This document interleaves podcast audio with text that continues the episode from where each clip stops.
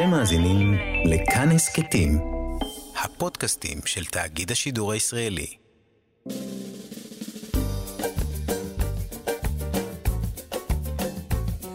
שישים החדש עם איציק יושע.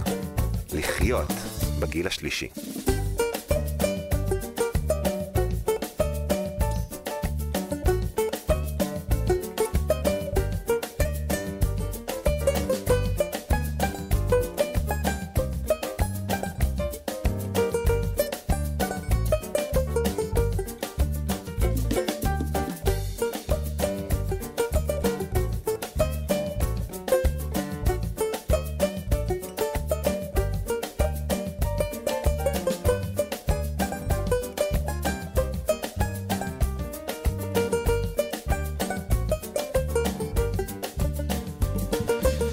שלום, בוקר טוב לכם, מאזינות ומאזיני כאן תרבות, אנחנו 60 החדש.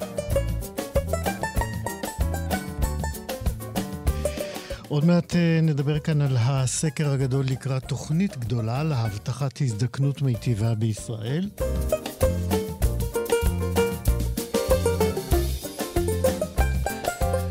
נדבר גם על השפעת התזונה במניעת דמנציה, נדבר גם על ספר חדש ששמו שלוש מטפחות, על חידה שמשאירה הסבתא לנכדתה בעיירת הנוסעים בצפון פורטוגל.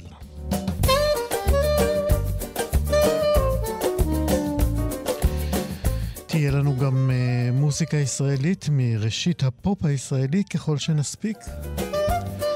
בצוות הבוקר שירי קאץ, עורכת משנה, וזאת הזדמנות לברך אותה ברכות אמיצות מאוד על הצטרפותה אלינו.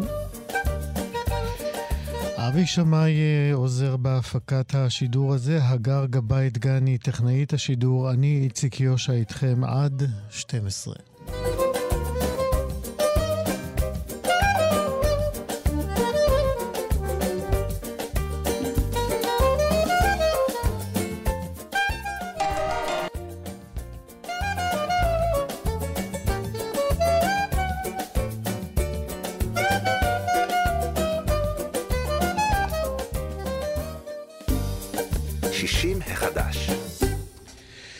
בשבוע שעבר התבשרנו על שיתוף פעולה, צריך לומר מבורך, של כמה משרדי ממשלה. שיתוף הפעולה הזה נועד לקדם את ההתמודדות עם הבדידות של הזקנים בישראל ובכלל לייצר להם הזדקנות מיטיבה בכל מובן.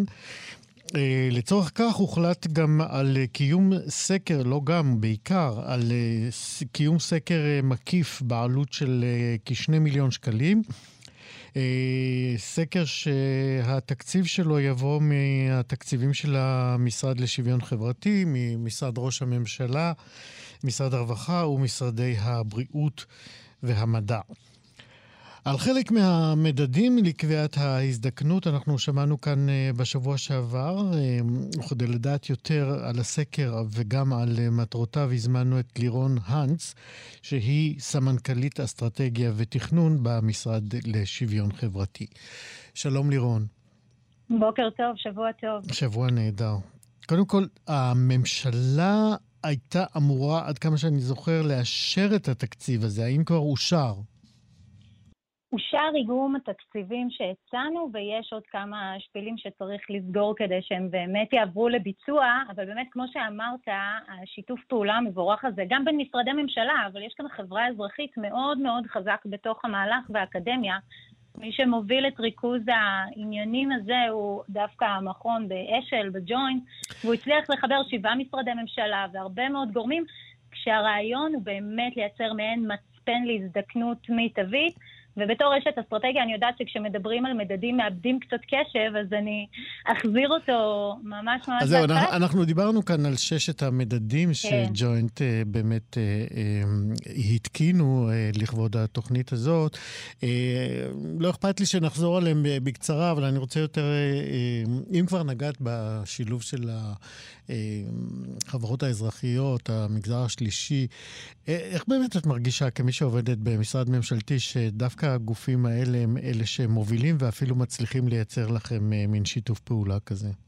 אני חושבת שהדרך לפצח את השאלה הזו היא בלהבין שהם לוקחים חלק פעיל בשולחן שמרכז את השותפים כולם סביב מטרה משותפת, ועל זה אני מסתכלת יותר על המקום שלה.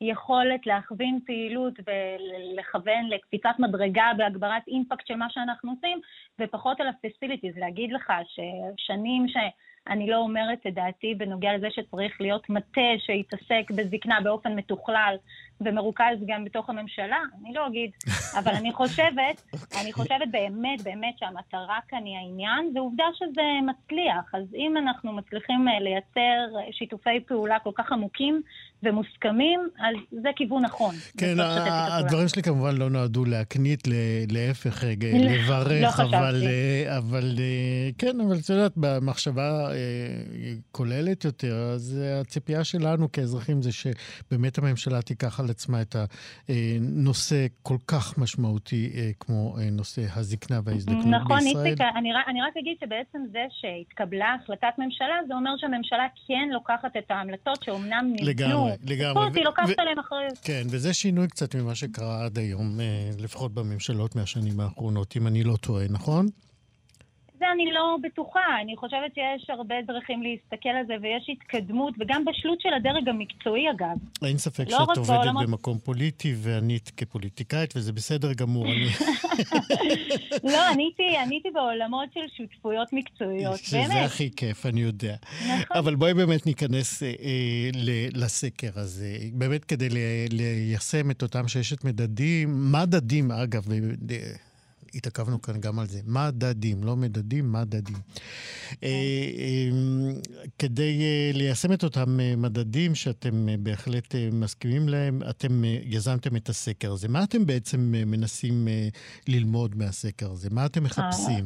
אז באמת כדי לחבר את המאזינים, המדדים שאנחנו מתייחסים אליהם, מדדי העל, הם מתייחסים לבריאות, למשמעות, לחוסן כלכלי, וגם למנבאים שהם מנבאים. זאת אומרת, מתי כמה שיותר מוקדם אנחנו יכולים להשפיע בנקודות התערבות משמעותיות בחייו של אדם, כדי להקטין את התלות שלו וכדי לחזק את העצמאות שלו, אז זה רק בחיבור הזה. לגבי הסקר עצמו, זה סקר, הוא נקרא סקר שר, זה סקר בינלאומי.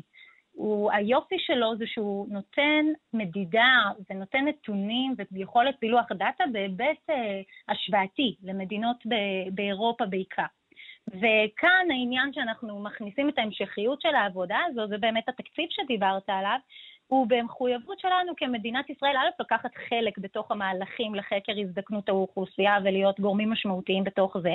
זאת אומרת, אנחנו גם תורמים כאן לעניין הבינלאומי, אבל אנחנו מאוד מאוד לומדים איך לקחת את הנתונים האלה לטובתנו, ולדעת לשפר את התהליכים פנימה בתוך המערכות הציבוריות, כשאנחנו מסתכלים כל הזמן ימינה ושמאלה, אתה מכיר את זה שאוהבים תמיד להסתכל על ה-OECD ועל הממוצע ה-OECD, אבל כאן הסקר נותן לנו עוד רבדים שלא מגיעים אליהם בעולמות של ממוצעים כלליים של איפה אנחנו ביחס לתוחלת חיים, אלא אנחנו יכולים ללמוד דברים רכים יותר, מרחיבים יותר, ולהעמיק את הידע שמבסס את קבלת ההחלטות במערכת. תני לנו דוגמה לידע כזה שהוא רחב יותר מהמדדים של ה-OECD. למשל, בעולמות של חוסן רגשי, שמאוד עניין אותנו גם בקורונה, גם עניין אותנו עדיין בפוסט-קורונה, עשינו תוכנית לאומית שמתמודדת עם העניין הזה. כשאנחנו מסתכלים במבט רוחבי, אנחנו יכולים לזהות אצלנו את הנקודות שאנחנו חייבים להתערב בהן יותר חזק מהתערבות כללית. למשל, אנחנו בודקים את המשמעויות בין מגזרים שונים באוכלוסיות. אנחנו יכולים לראות פערים, גם סוציו-אקונומיים וגם אחרים, בתוך האוכלוסייה שלנו, שאגב, היא מתאפיינת כמובן בשונות גבוהה יותר בין תתי האוכלוסיות של האזרחים הוותיקים בתוכה, ולפעמים זה נותן לנו איזושהי דרך להבין עד כמה הסיטואציות שאנחנו חווים הן או ייחודיות, או לא ייחודיות וכאלה שאנחנו יכולים להישען על בנצ'מארק, על סקירה משווה של מה שכבר נעשה בעולם ולמשוך לכאן בלי לבזבז ידע וזמן. כן, אז אנחנו באמת, דיברת על מגזרים שונים, אז באמת יש מגזרים שהם ייחודיים אולי, וגם למפגשים בין המגזרים האלה במדינה שלנו, נגיד יהודים וערבים, עולים וותיקים. כמה באמת אתם יכולים ללמוד ממפגשים בין מיעוטים או מגזרים במדינות אחרות, וליישם את זה גם כאן אצלנו? אז כמובן שכשאנחנו מסתכלים במבט משווה, אנחנו לא נמצא בדיוק את הפערים אצלנו כמו מיעוטים ויהודים, ואנחנו יודעים לעשות אדפטציות של תהליכים שמתייחסים על שונות בין אוכלוסיות. אני כן אספר לך מסקר, וגם תהליך מאוד יפה של שיתוף ציבור שעשינו, משהו שהפתיע אותי בהקשר של מיעוטים, כשכתבנו וגיבשנו את התוכנית הלאומית לחיזוק החוסן הרגשי של ותיקים, ואני חשבתי לתומי שדווקא החלק הזה יהיה חזק יותר בקרב האוכלוסייה הערבית. בתור מי שהתעסקה בזה לא מעט. וגיליתי שדווקא... לאיזה חלק את מתכוונת? לחוסן הרגשי. אוקיי, כן. לחוסן הרגשי, וגילינו, כן. גם באמצעות אקדמיים ובחינה של אוכלוסיות מיקוד, שדווקא בגלל שאוכלוסייה הערבית מתאפיינת עדיין בקהילתיות וקומוניות מסוימת, יותר חזקה מאצל היהודים, דווקא בגלל זה השבר היה חזק יותר הרבה פעמים. ואת העניין הזה למדנו תוך כדי קשב לזה שיש כאן שונות. ואנחנו גם מנחיכים בתוך החלטת הממשלה הזו ובתוך הסקר את הצורך וההכרח בפילוח של נתונים. לא מספיק לנו נתוני ממוצע. אנחנו רוצים להכיר יותר את האוכלוסיות שלנו לטווח ארוך. כן, אני רוצה רק לוודא שהבנתי אותך נכון. השבר באוכלוסייה הערבית, אנחנו מדברים על הפגיעה בחוסן במהלך הקורונה? של אזרחים ותיקים. של אזרחים ותיקים, כמובן. כן. בהם אנחנו עוסקים. איך הגעתם לממצא הזה? גם עשינו תהליכי שיתוף ציבור, גם פרופסור רביע חלילה ליווה אותנו, גם בתהליכים שהוא עושה מחקריים בשטח. כן, דיברנו איתו כאן, כן. כן, ואספנו גם מידע שהוא מפולח נתונים, מסקרים שערכנו.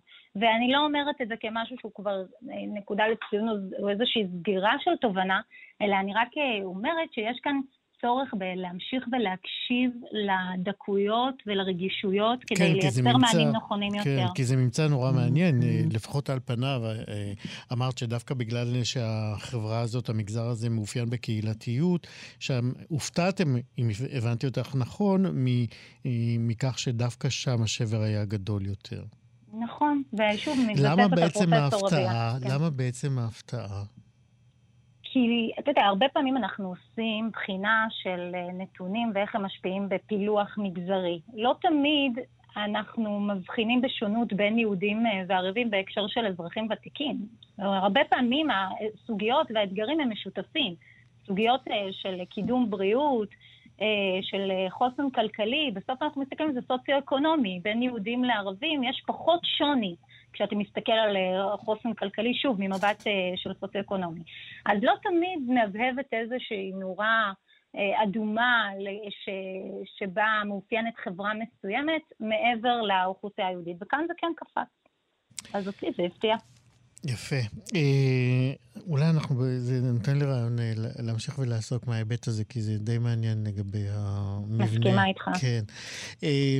אני רוצה לשאול אותך לקראת סיום, מה בעינייך יהיה ממצא מפתיע אחרי הסקר הזה? מבחינת הסקר? כמי שמכירה, הרי את עוסקת בזה, את מכירה את התחום, ובכל זאת יש דברים שיראו לך בוודאי מובנים מעליהם, וכאלה שיפתיעו אותך. איפה את צופה הפתעות? אני חושב, קודם כל חשוב להבין שהסקר זה הוא סקר מתמשך, אנחנו מסתכלים עליו כל הזמן ולא מחכים לדוח של 1 לשנתיים, כמו שכתוב בהחלטת הממשלה. קודם כל, כדי שזה יפתיע אותי, אז אני אמורה להיות מופתעת באמת, אז אם אני אגיד מראש מה יפתיע אותי, אני לא אהיה מופתעת. אבל אני מניחה שאם יבואו ויראו שיש סגולות, תכונות מיוחדות לאוכלוסייה הישראלית, בעולמות של חוסן נפשי, רגשי, שהיא מעבר לממוצע של אירופה, זה דבר שהוא יהיה מאוד מעניין, כי אנחנו מככבים במדדי העושר למרות המורכבות המאוד מאוד ברורה שלנו במדינת ישראל. מה שמערער את האמון שלי לפחות באותו מדד אושר. קשה לי להאמין.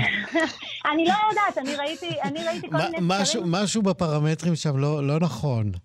או לא נכון, או שיש דרך שבה אתה באופן סובייקטיבי עונה על שאלה שמגיעה אליך ממקומות שלך. אם אתה חווה חיים ככאלה שאתה צריך להתלונן פחות ולעודד בעצם זה שאתה חי, קם בבוקר ויכול לעשות את ענייניך, אתה בא מנקודת מוצא אחרת, שהיא פחות רואה את הקשיים. זה פשוט לא ישראלי בעיניי, זה לא ישראלי בעיניי להגיד שאתה מאושר. אני חייבת לשתף אותך שגם כל פעם מדד האושר הזה, אגב, הוא גם מגיע לי בתוכניות האסטרטגיות תמיד כקונטרה לזה שאני מראה כמה המצב מורכב ובעייתי, כדי לכוון לפעולה, אתה צריך להראות כמה הוא קשה. ואז תמיד מנפנפים לי בסקר בבית שמש של מדד האושר ומה את באמת רוצה. ואז מגיע פורומים כמו פורום קהלת ואומרת העוני זה בחירה, וזה מסבך אותנו גם בעולמות של מדיניות. אבל אני שמחה שבגדול אנחנו מאושרים. לירון הנץ, סמנכלית אסטרטגיה ותכנון במשרד לשוויון חברתי, על הסקר הגדול שאנחנו מחכים לו. את אומרת זה לא פעם בשנתיים אלא משהו מתמשך, ואנחנו שמחים על כך, וגם כמובן על השיתוף פעולה הנהדר הזה בין כמה וכמה משרדי ממשלה. תודה רבה לך על השיחה הזאת. תודה רבה, להתראות. ביי. 60 החדש.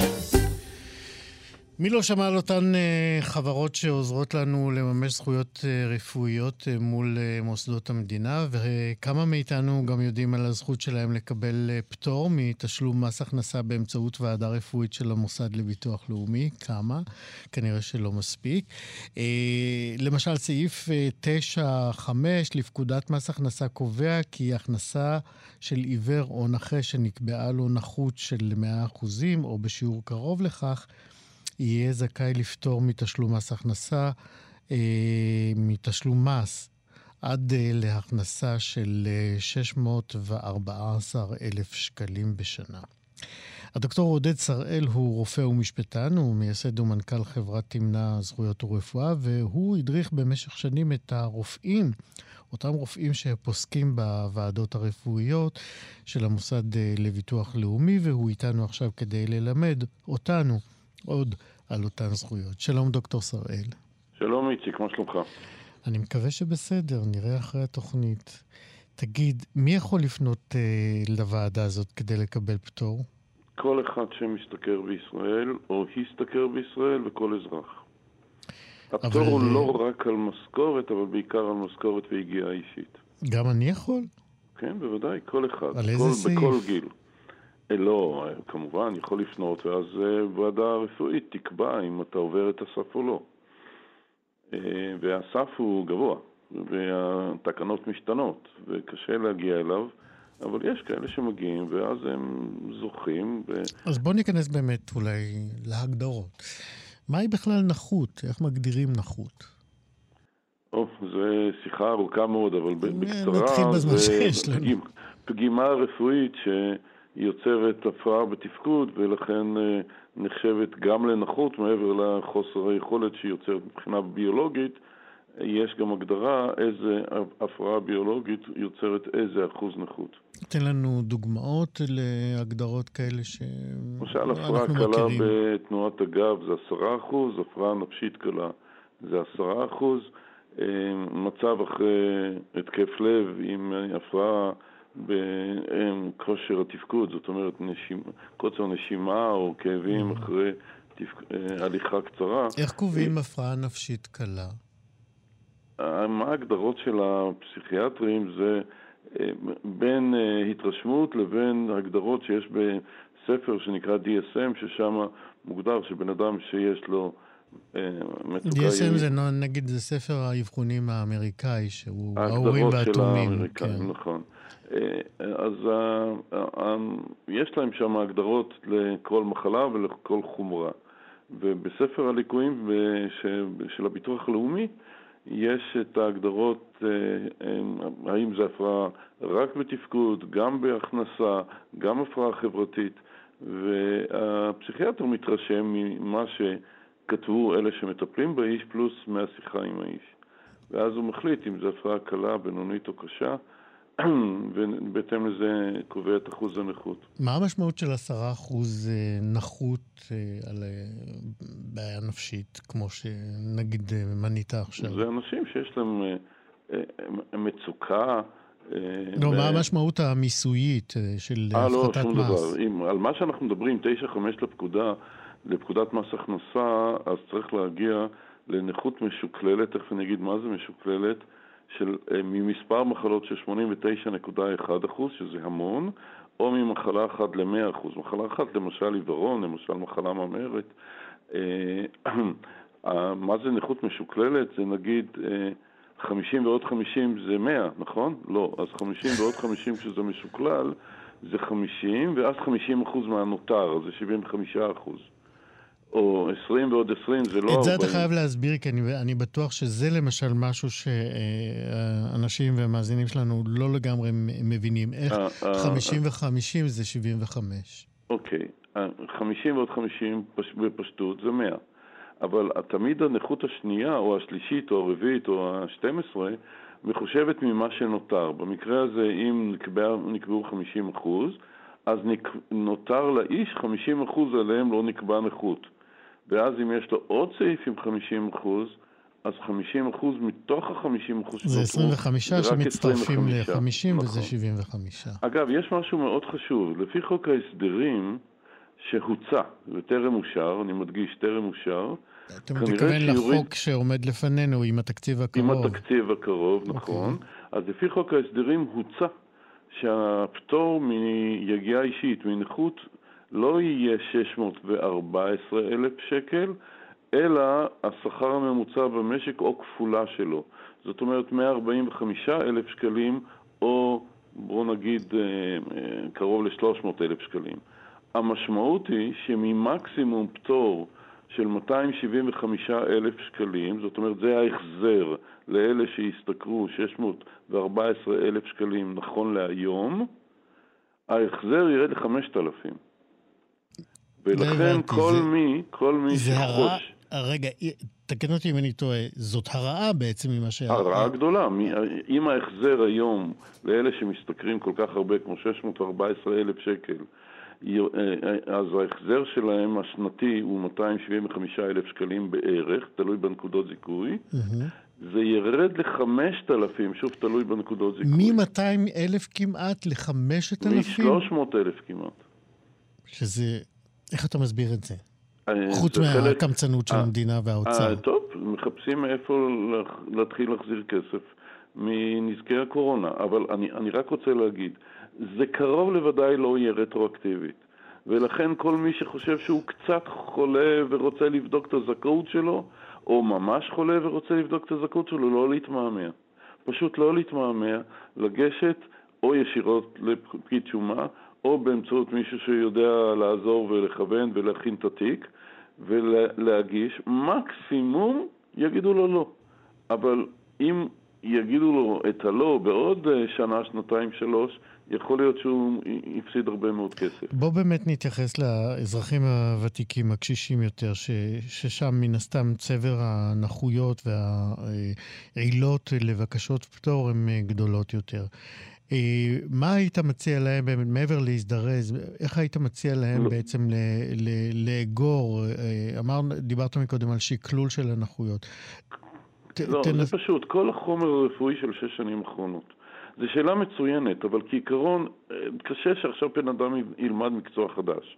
גם רפואי, גם משפטי וכו' וכו'. לא מקצוע, מה הוא צריך לעשות במינימום כדי לעזור לעצמו?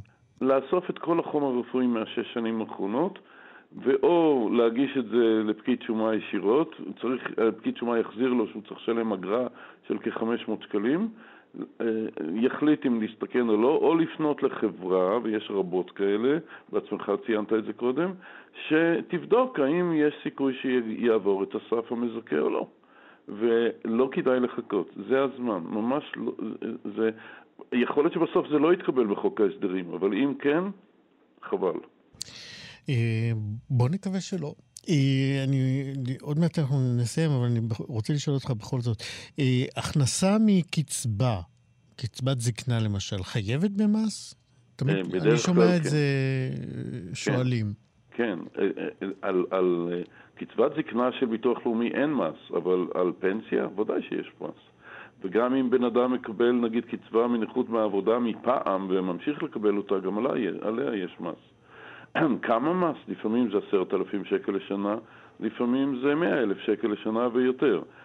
כל אחד יודע כמה הוא משלם כל חודש, יודע להכפיל את זה פי 12. זאת אומרת, אם מישהו יש לו פנסיה שהוא חסך בנפרד, מעבר, נגיד, לפנסיה שהוא מקבל ממקום העבודה שלו, עליה הוא גם ישלם מס? אוקיי, בואו נגדיל.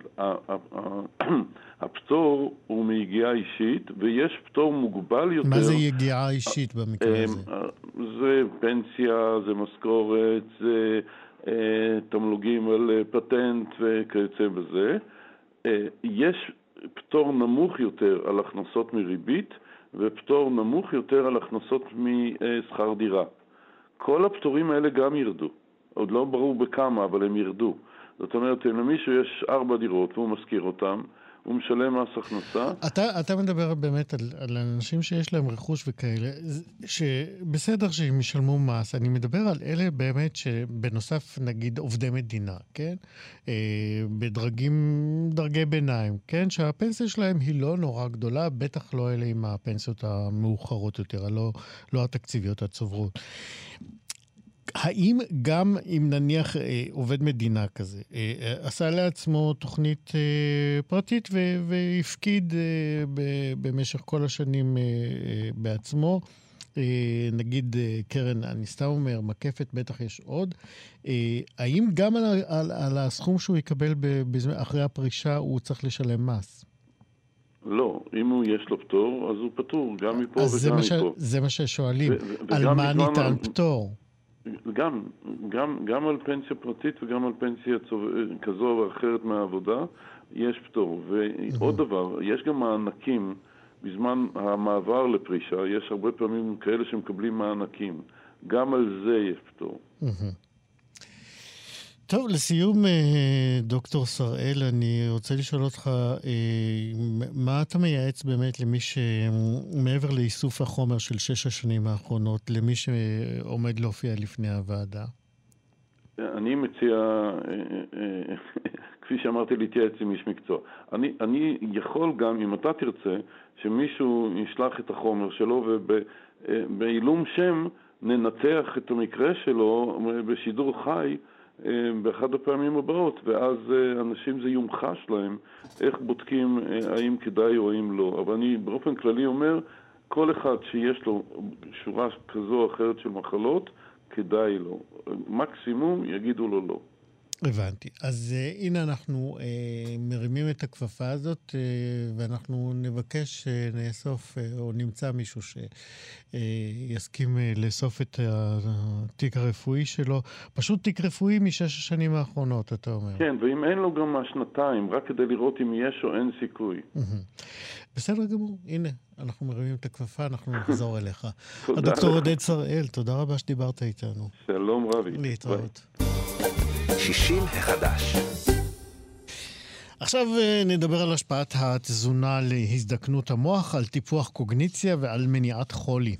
זאת גם כותרת מאמר שכתב הדוקטור יורם מערבי מיודענו, מהמערך לשיקום וגריאטריה במרכזים הרפואיים הדסה בירושלים, מהאוניברסיטה העברית, והוא גם מנהל שיקום בית בשירותי בריאות כללית במחוז ירושלים. ואם יורשה לי, דוקטור מערבי הוא גם חביבם המוכר של זקני ישראל. שלום דוקטור מערבי. שלום לך איציק, אני רציתי לברך אותך על כל המרגליות הנשכחות המוזיקליות האלה. בדרך זו אתה גם מחזק את המוח שלנו. אני מאוד שמח לדעת את זה. בוא נדבר על זה. שירים ישנים מחזקים את המוח? המוזיקה, אבל זה שיחה אחרת. אוקיי, בסדר גמור. כך או כך אני אמשיך עם השירים בתוכנית. כן. טוב, בוא נתחיל רגע בנתון שיש עליו סימן קריאה מאוד מעניין. התקדמות המחקר קובעת שכבר היום ניתן לדחות ולמנוע דמנציה בגיל הזקנה, נכון? נכון, נכון. לדעתי זה דבר שהוא בעל משמעות עצומה, ואני חושב שכמו חלק מהדברים שנדבר עליהם, הוא לא ממש מוכר דיו, לא נלמד דיו ולא מחלחל דיו בתודעה של הציבור ושגם של אנשי המקצוע. אז בואו נתחיל בציבור ואחרי זה נעבור לאנשי המקצוע. איפה צריך לשים את המאמץ? תראה, דמנציה באופן עקרוני זה אחת המחלות שהכי מפחידות את כולנו. יש סקרים שאומרים שאנשים מעדיפים למות מאשר ללקות בדמנציה. אחד פה באולפן. אני יחד איתך, כמו רבים אחרים, כי זה בעיניי מחלה נוראית ביותר, היא גוזלת ממך בעצם את האישיות. זה לא רק סבל, זה פשוט נורא. אבל אנחנו מסתובבים רובנו, אני אומר רובנו, אני בא מעולם הרפואה, אבל אני חושב שגם הציבור, רובנו מסתובבים בתחושה שמדובר במשהו חסוך מרפא, וללא שום יכולת לעשות כלום לגביו. אז זהו שלא. זה לא נכון, ממש לא נכון. שתי פריצות דרך גדולות מאוד התרחשו בשנים האחרונות. פריצת דרך אחת גדולה מאוד היא היכולת שלנו לאבחן מי יפתח את המחלה בהמשך. כלומר, אבחון מאוד מאוד מוקדם. הדבר הזה יביא בסופו של דבר לרפואה. אבל הפריצת דרך השנייה, ועליה אנחנו מדברים פה, היא גילוי יכולת למנוע את המחלה. ואיך זה קורה? אז זהו, אז דברים שנשמעים לנו כאלה מאוד טריוויאליים, כל הזמן מדברים איתנו, אורח חיים בריא, פעילות גופנית, תזונה, חברה וכל הדברים האלה, אבל המחקרים מתחילים לבסס את העובדה שהפעילויות האלה, אורח החיים הזה מוריד את שיעור הדמנציה. אנחנו מדברים פה היום, ואני חושב שהדבר הזה ישתנה בהמשך. היום אנחנו מדברים כבר על שיעורים שרק בחלק ממחקרים על תזונה מדברים על מניעה של 35%. כלומר, זה דברים מאוד מאוד משמעותיים בעולם המניעה. ואם אתה עושה גם פעילות גופנית וגם פעילות חברתית, לאט לאט המחקרים מתחילים לבסס שיש בידינו לצמצם את הסיכון, לפתח את הדבר הנורא הזה בצורה משמעותית. תחזור שוב על הדרכים שבהם אנחנו כפרטים בבתים, גם כמזדקנים וגם כמי שמלווים זקנים, מה אנחנו צריכים לעשות באמת? תראה, יש כמה דברים שהם בולטים היום במחקרים. אתה קבעת, זאת אומרת, ציינת בתחילת השיחה את כותרת הסקירה שאני כתבתי על הנושא של על תזונה והמוח המזדקן והקוגניציה. אבל זה חורג מתזונה. תזונה היא אחד ההיבטים. פעילות גופנית היא היבט שאנחנו מכירים כבר זמן רב. כולם אומרים, כן, כן, כן, שמענו, זה בריא. אבל כשמדובר בדמנציה זה משמעותי מאוד. דבר נוסף, פעילות חברתית. אנשים לא מבינים איזה כוח מתגלה במחקרים בידי המפגשים החברתיים למיניהם. זו הסיבה שאני הייתי כל כך נחרץ בפגישות שלנו בזמן הסגרים הראשונים בקורונה, לא לצמצם את המפגשים של אנשים הזקנים, כי זה החיים שלהם.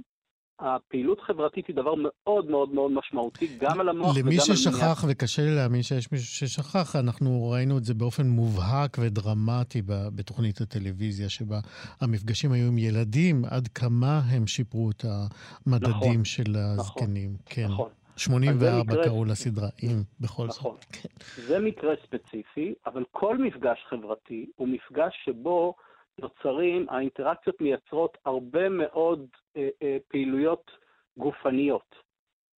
אתה יודע, זה דבר שעדיין אנחנו לא ממש, באופן מובהק, הרפואה עדיין לא ממש הפנימה אותו, שהגוף והנפש חד הם.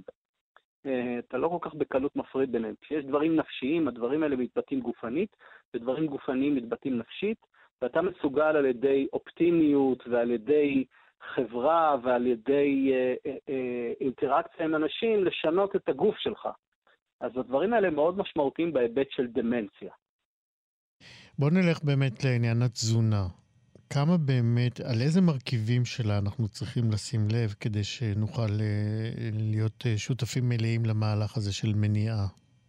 אוקיי, אז ראשית אני אומר כמה מילים. התזונה זה אחד הנושאים המתסכלים והמאכזבים ביותר שאני מכיר בתחומי הבריאות, מכיוון ששוב ושוב ושוב אנחנו מגלים עד כמה שזה בסיסי וחשוב וחזק בבריאותנו. ושוב ושוב ושוב אתה תראה שברפואה, ולמעט מקצועות התזונה, המקצועות הפארה-רפואיים, אנשים לא מכירים את עולם התזונה, לא לומדים אותו. המחקר בעולם התזונה הוא מחקר מאוד מאוד בעייתי ונגוע בהמון אינטרסים, עם חברות ותוספי מזון וכו', וקשה מאוד לעשות מחקרים אמינים. יחד עם זאת, בשנים האחרונות זה הולך ומשתנה, ולכן אנחנו מתחילים לצבור ידע. לדעתי אנחנו צריכים עוד הרבה ידע, אבל בכל זאת, מה שיש לנו כרגע מתחיל לראות די משמעותי. אז אני אגיד כך, ישנם, אנשים קוראים לדברים האלה דיאטה, מרכיבי תזונה או דפוסי אכילה, שהם מוכרים היום בעולם כבריאים באופן כללי, כבריאים לזקנה באופן אמצעי, וכבריאים למוח באופן ספציפי. מתוך המרכיבים האלה, מתוך דפוסי התזונה האלו, הדפוס המבוסס ביותר הוא הדיאטה הים תיכונית, ה-Mediterranean diet, זה שאנחנו התברכנו בו. אז כל מי שמקטר למה משה שגמגם והתכוון שנגיע לכנען, לקנדה, הביא אותנו לכנען, אז שיברך על כך שהגענו לכאן. אנחנו נמצאים באזור שבו נמצאים מרכיבי המזון הטובים ביותר, התזונה הים תיכונית. התזונה הים תיכונית, הכוונה... זהו, רק בקצרה בואו נפרט, כי אנחנו הולכים ומתקצרים עם הזמן. מה הם המרכיבים הבולטים של הדיאטה הזאת? היא בנויה על פירות, ירקות, דגנים, היא ממעטת בבשרים, בשומן רווי, ומקור השמן העיקרי הוא בא מזיתים, שמן זית. אלה הם המרכיבים של התזונה הים תיכונית. מסתבר שהתזונה הים תיכונית היא נפלאה למוח, נפלאה בכלל להזדקנות, אבל היא נפלאה למוח. היא מורידה דמנציה, או מונעת דמנציה בשיעורים שדנאים בדיווחים שונים, בין 15 ל-30 ומשהו אחוז, זה לא מבוטל בכלל. אני לא יודע כמה זה שייך לתחום שלך. כן, אני לא יודע כמה זה שייך לתחום שלך. ירקות, יש הבדל בין מבושלים לטריים? תלוי איזה. אנחנו בדרך כלל, הערכים התזונתיים שבתוך הירקות, נמצאים ראשית, קודם כל שיהיה ברור לכולם, הם נמצאים הרבה בקליפות, אז אל תקלפו מלפפונים, אל תקלפו את העגבניות, הדברים הטובים נמצאים בקליפות. חלקם, כשאתה מבשל, אתה באמת פוגם במרכיבים, אבל יש למשל משפחת הסולניים, שזה כולל את העגבניות והחצילים, כן. שזה לא פוגע בוויטמין A שנמצא בריכוז גבוה בירקות האלה. בירקות האלו, אז זה שונה מירק לירק, אבל בכל מקרה, נקודה מאוד חשובה. לסיום, היא, כן. כן, שתשתדלו לצרוך את המזון הזה מהטבע, ולא לקחת את המרכיבים שלו כתוספים. המחקרים מתחילים להראות שהתוספים, למרות שהם דומים, לא פועלים באותה מידה כמו המקור שלהם, בתוך הירק או הפרי. לכן כדאי לי לאכול נכון, ולא להסתמך על תוספים. אוקיי, למדנו שוב עוד דבר חשוב על מזון וההזדקנות של המוח, דוקטור יורם מערבי. אתם מוזמנים לקרוא את הסקירה, היא נמצאת חופשית באינטרנט, תחת האתר של תנובה ריוויו, הם אלה שהזמינו את הסקירה. כן, שם קראתי את זה. כן. תודה רבה שדיברת איתנו, נשוב ונשוחח. בתיאבון. להתראות, ביי ביי. להתראות. 60 החדש. איזבל היא בת לצאצאי הנוסעים בעיירה בלמונטה שבצפון פורטוגל. העיירה הזאת הצליחה להסתיר היטב את האופי היהודי שלה מאז גירוש ספרד וימי האינקוויזיציה, ו... ההסתתרות הזאת של העיירה השלמה הזאת הופרה בשנת 1917, לאחר שהמהנדס היהודי פולני שמואל שוורץ בעצם חשף אותה. לסבתא של איזבל קוראים גבריאלה, והיא משאירה לנכדה שלה מעין משימה שהיא מלאה חידות, והמשימה הזאת היא בעצם פענוח המהות והשורשים של אותה סבתא ושל המשפחה כולה. ואיסבלה היא בעצם גיבורת ספרה החדש של הסופרת חנה טואג. הוא נקרא שלוש מטפחות, והוא יצא לאחרונה בהוצאת כרמל, וחנה טואג היא האורחת שלנו. שלום חנה. שלום איציק. ספרי לנו, תשתפי אותנו קצת, איך באמת בחרת לספר את הסיפורה של איסבלה והסבתא גבריאלה? האמת היא שאני קשורה לנושא של הנושא היהודי כבר מזמן. כבר ברובע הקטן הגיבור שלי מתחקה אחרי השורשים הצפתיים שלו, של אימו. וגם בספר אהבה מסותרת יש איזה חוט מקשר שמקשר אותי. זה יצא בצורה מאוד אקראית. אין אקראיות, אין מקריות בחיים, זה פשוט זומן לי בערך, כשאני נמצאת באמצע ספר, מיד מזדמן הנושא האחר שלו. באיזשהו פזמון... נאמר שזה הספר החמישי שלך, נכון? כן, באיזשהו פזמון קוסמי, ג'וליה קמרון כותבת את זה בספר שלה, הזכות לכתוב, שבאמת אין, אני חושבת שאין יוצר מכל תחום שהוא שלא חווה את זה. בקיצור, זה קרה כך. אני זוכרת שהגיע לידי פיסת עיתון, ופיסת העיתון הזה היה כתוב על איזשהו כנס במכללה נתניה של צאצאי הנוסעים, ואני לא זוכרת איך קוראים לאיש הזה, זה היה זוג שהם אמרו, אנחנו נחיה את העבר, אבל פנינו לעתיד. וקראתי את זה, ואמרתי, וואלה, זה נושא שמאוד מעניין אותי. ומאז התחילו החומרים להגיע אליי, ועשיתי תחקירים, וככל שצללתי, הייתי גם במכללה הזאת, שמעתי את הדינה בריסט ממני שהייתה עבדה שם, והיא סיפרה לי דברים פשוט מצמררים, ובכלל התלבטתי בהתחלה לכתוב על גירוש ספרד, הפורטוגל, ולאט לאט נמשכתי, דווקא על העניין הפורטוגלי, דווקא לבאמת הכאב הפורטוגלי, משום שזאת הייתה אינקוויזיציה שם, הייתה מאוד מאוד אכזרית, למרות שהספר שלי לא עוסק באינקוויזיציה, הוא עוסק בצאצאי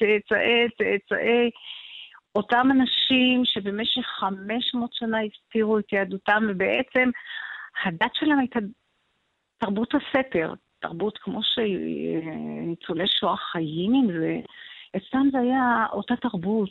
למרות שכל העולם כולו ידע, ובכפר ידעו, בעיירה ידעו, הם עדיין שימו את הטקסים שלהם, ובאו בדרכים לא דרכים, והסבתא הייתה עם דלת כזאת, עם עינית כזאת, והחתן שלה ביקש להחליף, והיא לא רוצה.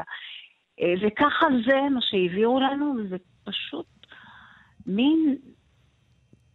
תרבות שלי. אז בואי ניכנס קצת למהות העלילה בזמן הקצר שיש לנו.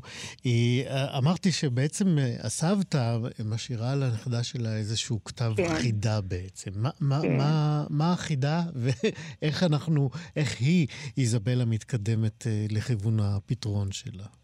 כן, תראה, החידה היא שהיא משאירה לה ירושה טבע. ויכולתי ללכת לכיוון היותר מצוי, שבטבע היא מוצאת שרשרת, מוצאת אולם הדליון, מוצאת זה ומוצאת זה. והלכתי לכיוון זה שהטבע ריקה, כי מהריק אפשר לצמוח. זה תיבת חיים, כי אני אומרת, אני תיבת חיים. ובאמת, כשהיא מגלה שהיא ריקה, היא מתאכזבת, אבל צומחות בה תובנות חדשות, ואז מתגלים לה כל מיני צפנים על גבי מטפחות בצבעים שונים. שלוש מטפחות. מה של המטפחות? שלוש מטפחות. שלוש מטפחות. כן. הצפנים האלה למעשה מתגלים לה עוד שהייתה בליסבון, ממש על חוף הטז'ו, שם. והיו לה, הצפנים הם מין אמירה כזאת, בהתחלה נכתבה בלועזית, אחר כך בכתב עברי, שקץ תתקצנו. והדבר הנוסף זה היה 73. ועוד דבר היה שמוע. והיא צריכה לגלות את זה, ואין לה כלים לגלות את זה. אז כמובן היא נעזרת בסבתא שלה מגיעה אליה בחזנות, והסבתא לא יכולה להגיד לה כלום.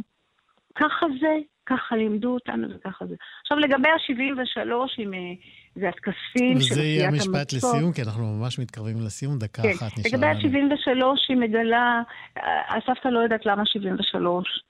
ולגבי תתקצנו, כשמתחילה ללמוד באולפן, בליסבון, היא מגיעה בספר דברים, והיא מגלה ש... אני לא רוצה להיות אבל ספוילרית. את לא ספוילרית, אבל... אני יכולה להגיד. רק אם בא לך.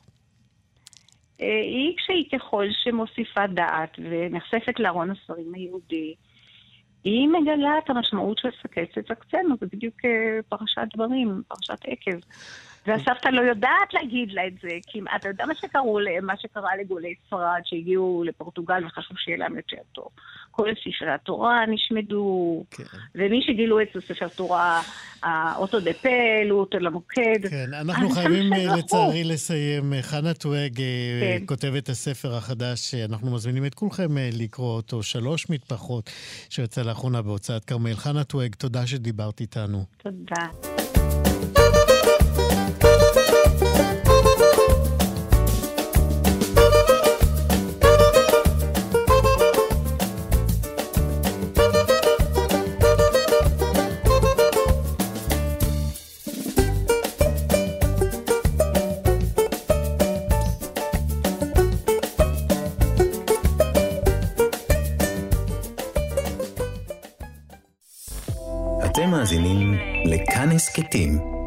הפודקאסטים של תאגיד השידור הישראלי.